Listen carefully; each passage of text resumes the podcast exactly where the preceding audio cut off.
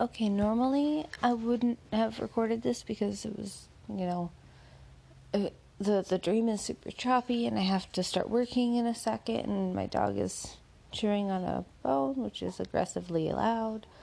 Um, but my something weird just happened. Okay, so last night I had a dream and it's so choppy. Um, some parts include there there was a big animal that was trying to a- attack this place. It was a big dog cat thing actually. Yeah, confusing.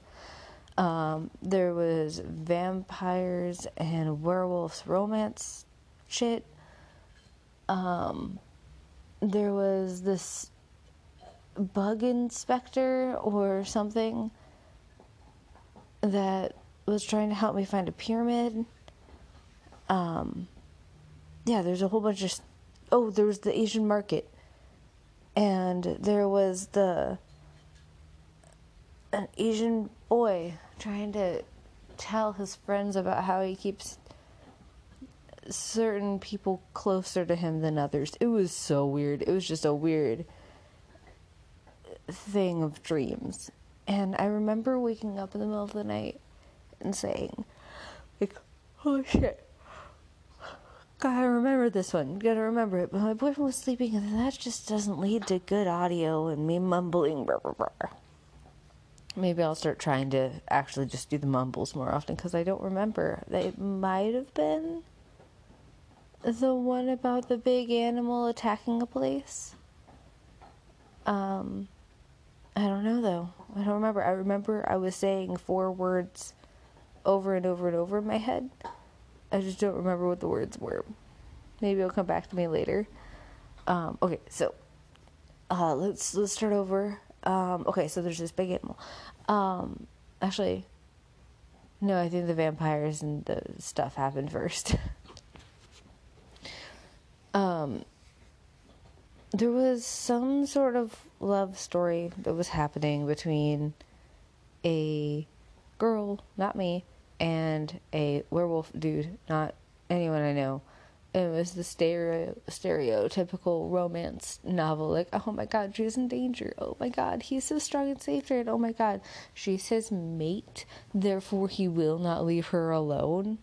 And he's like, dude, you love me. And she's like, no. And then he's like, but you do. And then she does. And then it's like, very stereotypical. Um, and I remember I got right up to the part, and something that was interesting was like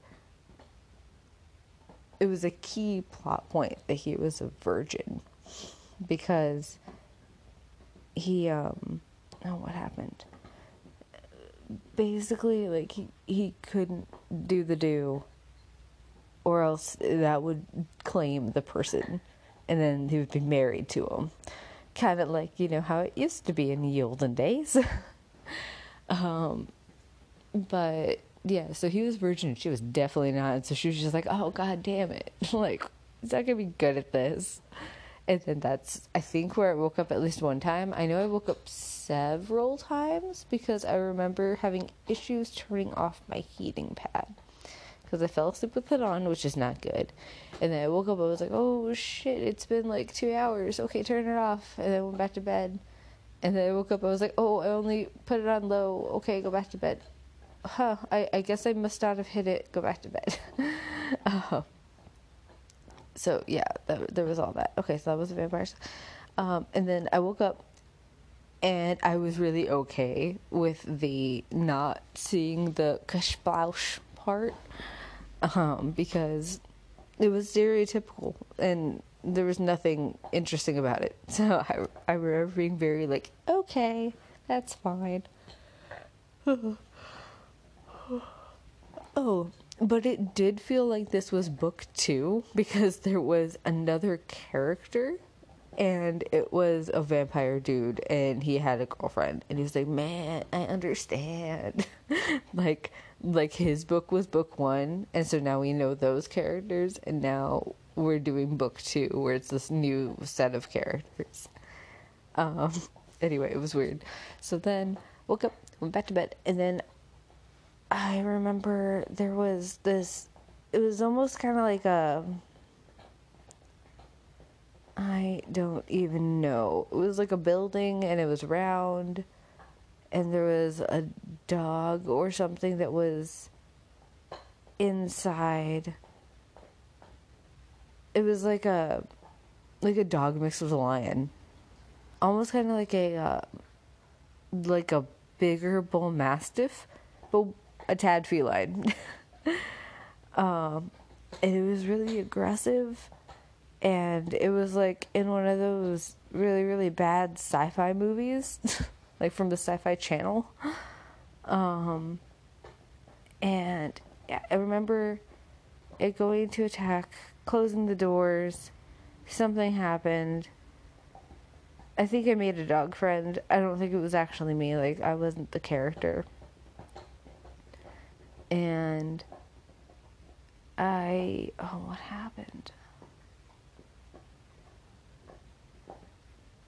I, I remember running around. I remember looking through like a window or a door and I saw people fighting and those were people like the people that were fighting were people I was trying to get away from. Then other people I was like, "Oh shit, you guys are just like the local townsfolk." And I don't know nor care about you right now because I'm running from this beast. Um, yeah, and I, I just remember running running and going in circles and the the bad people, not beasts, that were chasing me. It was something rapey. There was there was something about that. Um. Okay, so then I think that was a continuation on to the next part of the dream, which was like I was running through streets and I kind of morphed into like this Asian Indian boy man, like young adult, um, probably like 19. And I just remember that I was following, I think, what were originally the local townsfolk people. And we were going through like one of those like Taiwanese Asian markets where there's like just everything's really really close and it all smells like delicious good food and it's just there's so many people all packed together and we were just trying to see each other still.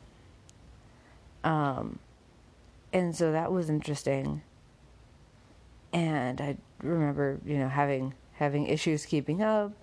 And then i remember we sat down at a restaurant and the dude was explaining to me like that he has phases of friendship and that he only lets certain people get up to that particular phrase and or phase sorry or tier i guess is a better better way to say that.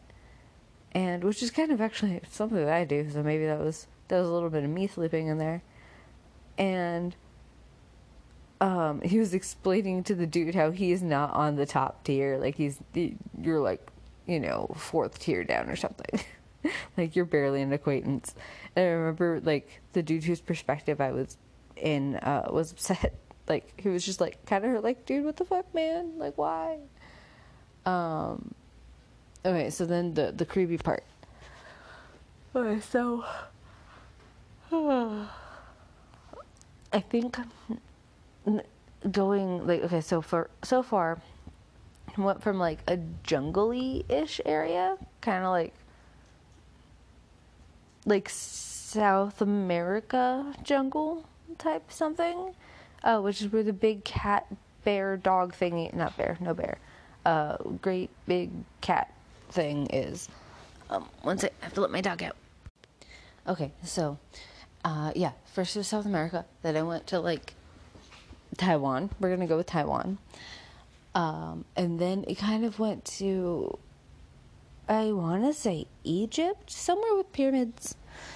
And I, it, I was now me, which is kind of like the interesting part. Um, I was driving my old car. Oh, sorry, dropped the phone. Um, I was driving my old car, and oh, something something happened, and the battery died and I had to walk to a place, and this guy, huh? It, some of the dreams starting to come back. It was like I hired this like bug inspector or something to work on this hotel or something. I don't know. So my car is kind of far away ish, like a good amount away. And um and I walked to this hotel where I had previously hired a bug inspector. And I'm exhausted, I'm tired, I was a little late, and I explained the whole situation and like the dude's like I won't say old, but like middle aged, like maybe hitting forty five. Um, and I remember him giving me a handheld battery, which of course would fit my previous tiny car.